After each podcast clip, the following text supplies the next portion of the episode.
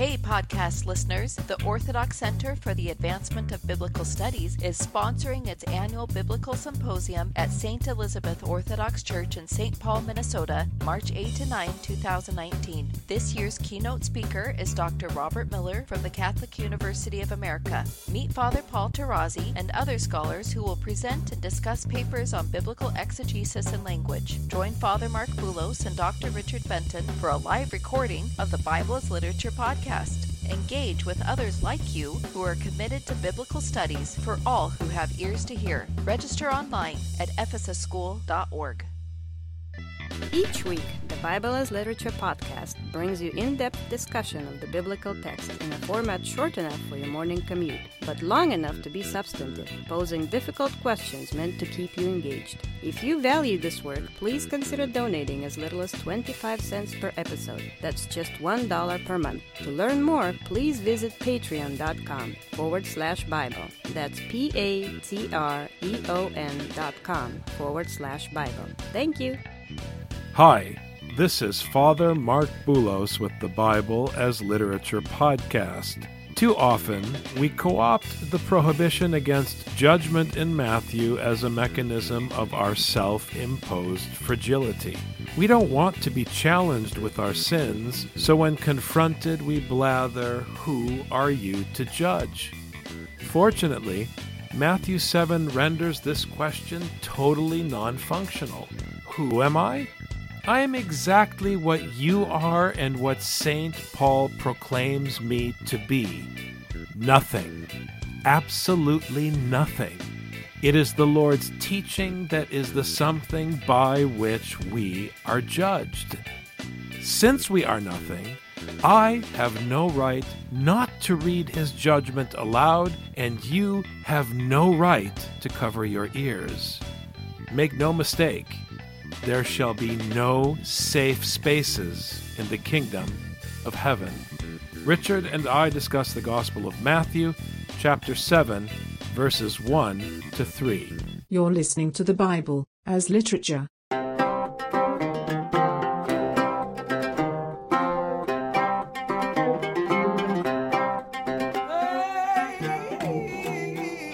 This is Father Mark Bulos. And this is Doctor Richard Benton. And you are listening to episode two fifty-eight of the Bible as Literature podcast, When You Present the Judgment of the Biblical Text, and it stirs a reaction in people.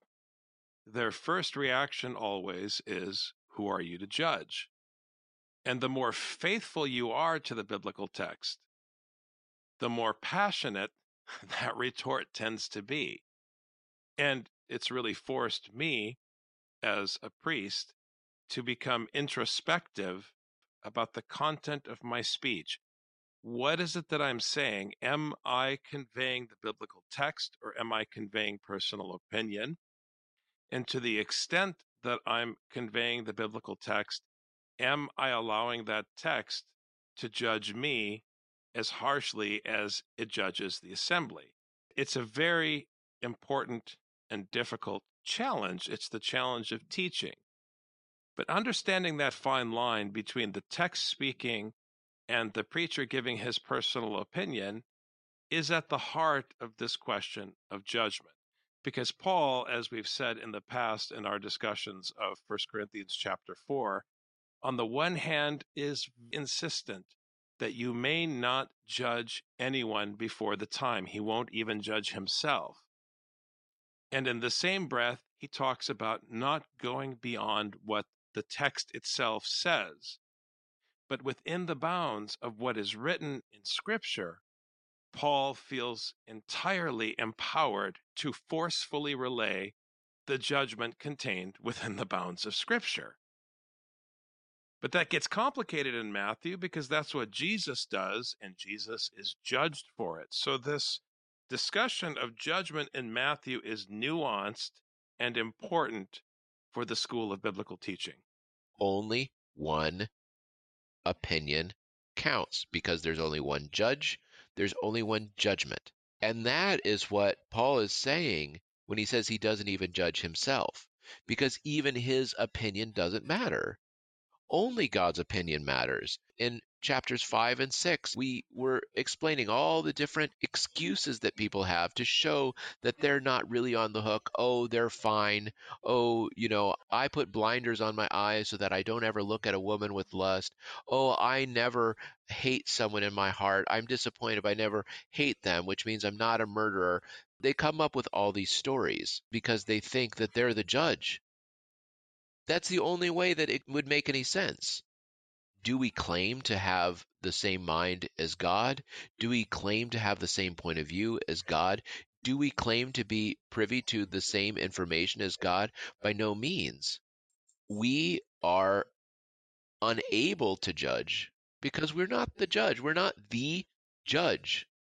All these clever explanations for why what we do is not really a sin or is not really going to be judged or is really okay or is whatever we want to say in our wacky interpretation of the text, it always ends up letting us off the hook. Well, it doesn't matter if we think we're off the hook or not. It doesn't matter. There is only one judge, and I'm going to keep saying it because that's all that matters. So when Matthew goes into chapter seven, we have to have five and six clearly in our minds because it's not saying be nice to each other, don't say mean things to each other. It means there's only one judge. What Paul is saying in First Corinthians is highly functional here in chapter seven of Matthew with respect to judgment. Humanly speaking, it's very easy for those who are wise, and that's why Paul ridicules the wise in First Corinthians, it's very easy for them to start to believe in their own wisdom. What's unique about the scriptural teaching in First Corinthians is that Paul recognizes the importance of having an actual criticism in your life, but finds a way to remove the ego of the one offering criticism from the equation. He does so by making this point that you just raised, Richard, that only one opinion counts. He demotes the importance of the teacher so that the teaching might gain ascendancy. What's powerful in that circumstance is that you don't have this silly dynamic you have in the Midwest that we've lived with for years, where you are unable to give someone a valid criticism because they abuse their prohibition against judgment by uttering this phrase, "Who are you to judge?" The answer to that question, according to Scripture, is that I'm nothing. But the Lord's instruction is something. And this is exactly what it says. It applies to all of us. I'm going to read it to you and explain it to you, and you can decide how you want to respond to that text. Because you're right, I can't judge you. But the one who can judge is coming to judge you. And he will ask you to give an account in Matthew, shifting to Matthew from First Corinthians, he will ask you to give an account for every stroke and every dot and every inscription on the page. So all of us, teachers and students, need to handle chapter seven, verse one, with care. Do not judge, so that you will not be judged. The audience here, the people commanded, are the ones hearing the text. This is in direct contradiction to the phrase that you kept saying, Father, which is, who are you to judge? The question is not about that person or the other person. The question is about the one who's listening to the text. I may not judge so that I am not judged. It doesn't mean, Father Mark, who are you to judge me? That's not what it means. Because I can't assume your relationship to the text or your relationship to God. All I know is that I may not judge. It's functional for the one listening. And this is one thing that we've been repeating over and over again also, that I am not able to judge because I'm not the judge.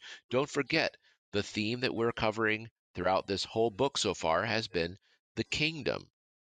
In the kingdom, there is one king and there is one judge, and it's not me. And this verse, Richard, is highly nuanced because on the one hand, it is exactly what you said. It's a warning to the addressee of the text that they are not to judge or they will be judged. However, to the extent that he's addressing teachers, he is raising the following question. When you teach and a judgment crosses your lips, you will be judged. Are you condemned because it's your judgment, or are you giving a witness because it's the judgment of the Lord? I mentioned earlier that Jesus in the Gospel of Matthew conveys the judgment of the Lord and is therefore judged and sentenced to death. Now, when we discussed this in our reading of the Gospel of Mark, we explained how the Father intervened to reverse the judgment of the human court. But at this juncture in Matthew in chapter seven, the challenge to the teacher always is, what are you giving your life for? Are you giving your life for your fleshly, transient words? And therefore, when you are judged for giving your opinion, is it a condemnation against you, or are you giving your life for the judgment of the life-giving text? It's important to clarify also for our listeners, we as Americans think of the word judgment in negative terms, but this betrays our own heritage because we all know that the court system safeguards life in the United States. The judgment of the Lord safeguards life for his people. So the tension, if I may, Richard, the tension lies in this question of whose opinion is functional for you. The teacher must teach this teaching. When the people hearing the teacher read the text that judges them, and they say to the teacher, who are you to judge? There are two problems with that. One is, that's not what this teaching is saying. It's saying that the one listening is not able to judge, not the one speaking. And secondly, it's not the person that you have to discern whether they're the right person or an upstanding person or a good person and whether they have the right to judge you for this thing. They have to read the text. And so if the teacher is being consistent completely with the text and the text is judgmental or the text is judging, then the teacher is submitting to the text by reading the word of judgment. If the listener is submitting to the word of judgment, then they know not to judge. And they know that they are being judged by the text and by the teaching. And if the teacher is inconsistent with the text, maybe the disciple says, I'm not clear on how this fits with the text because it looks like it might be contradicting the text. The text is what judges. The text is the teaching. And everyone, teacher and student, function as servants of the text. For in the way you judge, you will be judged. And by your standard of measure, it will be measured to you. So returning to the example I gave about the judgment conveyed by Jesus in the Gospel of Matthew, Jesus is consistently judging throughout the Sermon on the Mount. He's judging us now as he gives this instruction. And theologians will say, well, he can judge because he's the Son of God. But that's not how Jesus presents himself in Matthew. It's certainly not how he presents himself in Mark. And in John, he's even more explicit. He says flat out, I just do whatever my dad says. He says it explicitly. I just follow his instruction.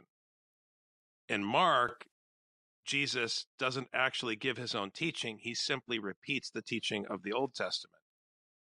And here in Matthew, which is consistent with the genealogy, he's presenting a wisdom literature in the Sermon on the Mount that is an exegesis of the Torah, an explanation of how the Torah functions. Be perfect as your heavenly Father is perfect, but give the glory to him. Don't take any credit for your deeds, because before God, you're a failure. But the point is that Jesus, insofar as his judgment, the way that he's judging is faithful to the literal content of the text, he will be judged by the literal content of the text. So if he sticks with what the text is saying, the text will safeguard him when he's judged, and that's why his Father rescues him from the grave. But when we judge by our own standard and our own measure in Matthew, which always lacks mercy. This will be teased out repeatedly in the Gospel of Matthew, that when the Lord judges, he's merciful. When we judge, we are not merciful. We tend to take it out on our neighbor, especially the weaker brother. And so therefore, God will exact the same judgment against us. It's really critical, and it's linked to this idea of what you are bearing witness to. You want always to bear witness to something that pertains to God in Scripture, so that your witness will be life-giving and not empty, vain speech. The threat is that if you judge, you're going to be judged by the same measure that you're judging others. But you can't trust your own method of measuring whether other people are doing the right thing or not. Jesus says you can't trust yourself because your measure is not a good measure. So if you're using that measure to judge yourself and others, it's going to end up terrible. And I think that what you said, Father, is exactly how this works, because the human measurement for judgment does not include mercy. Human beings are not wise. They have eternity in their heart, but they cannot grasp it. Human beings cannot be wise enough to be the judge. Their means of judgment can't be trusted. I just saw this film with my kids over the holidays, the new D C film about Aquaman. It's difficult for me, Richard, as a student of Scripture, to watch these programs anymore because it's all the same Hellenistic motif. It's all about the glorification of some superhuman who's going to save everyone. And when they try to insert any hint of a Christian metaphor into these stories, it makes me just physically uncomfortable because it's just a continuation of the Hellenization of the gospel. It's just wicked and unfortunate. But there was a scene in the film where the main character allowed someone to die because he felt, according to his own judgment, that this person deserved to die. So he didn't help him. He didn't intervene. And I was hopeful that the film would take that as an opportunity to say something meaningful about mercy. But the character never repented. The character engaged in what I would call real politic, meaning when the opportunity to become introspective and to confess that he did not show mercy to someone and that you should always show mercy, when that opportunity came, he didn't show remorse. He simply explained how it wasn't advantageous to him not to show mercy, and so next time he would because there'd be something for him to gain from it. And that made me sick. It made me sick because that's where we are as a culture. We can't even talk about mercy for mercy's sake. The films we release over the holidays now talk about mercy for their economic value. Now, I'm sure the writers are trying to say something about foreign policy, but it was inept and it was disappointing. And it speaks to the importance of the Gospel of Matthew. And my kids looked at me and they said, "Papa, what did you think of the film?" And I hate to disappoint my kids, because when children look to their dad, they want to know that their dad enjoyed it with them. So I chose my words carefully, but it went something like this. The more I study Scripture, the harder it is for me to enjoy movies. Every secular story has a teaching. And the secular story, by definition, has no God. When I say that, I'm not lamenting the secularization of society. It's nothing like that. It's that the judge is not the judge. The judge is not the scriptural judge. The measure of a person's conduct is not this text. And therefore, it's going to be selfish. It's therefore going to be idol worship. And yeah, that's a sad situation we're in, Father, because I have the same problem with movies, because the measure that I use to understand a movie, the template I use when I hear the story, is Scripture and the scriptural text. And it's always falling short because of the human being, human ambition, and the human ego. Why do you look at the speck that is in your brother's eye, but do not notice the log that is in your own eye? This is universal wisdom. It's absolutely universal. There isn't a person alive, including you and I, who in speaking this text and conveying this text aren't guilty of everything we say the text is condemning. So therefore, as we've said now for several years on the podcast, why not just apply Scripture to yourself? That's the point. It applies to you. The example we've given in the past is that Scripture is like a piece of technology that works when you hold it in your hands and apply it to yourself, but deactivates when you point it at someone else. That's the point of verse three. The point of verse three is not everybody's a hypocrite so nobody can teach, which is what everybody wants to say, because no one wants to be challenged. Jesus had to sit on the seat of Moses in order to convey the Torah to his students, and they rebelled against him and judged him. He had to do that.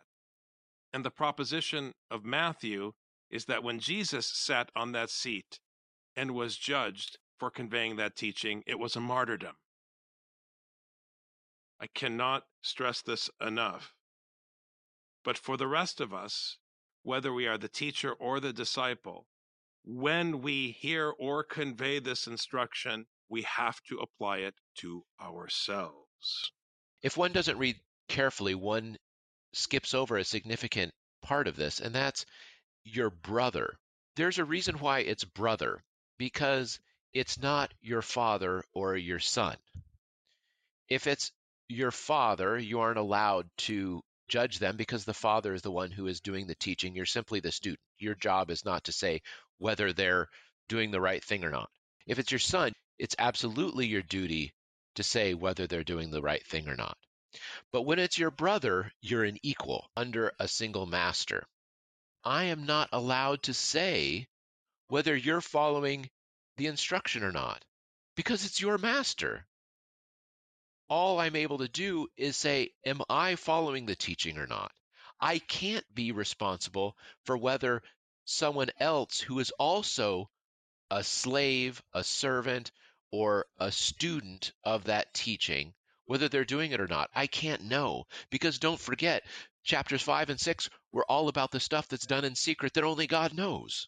If only God knows them, then I can't say whether the other person is doing it right or not. I can't. Jesus already took away the ability from the human being to be able to discern that. I am not able to judge the other because I can't see clearly what they're doing. I cannot be the judge. This is probably a good place to stop today, Richard. It's Christmas Eve for us. We're recording this show on Monday, and we have a lot of services and a lot of activities ahead of us this week at Saint Elizabeth. Merry Christmas, Father. Merry Christmas, Rich.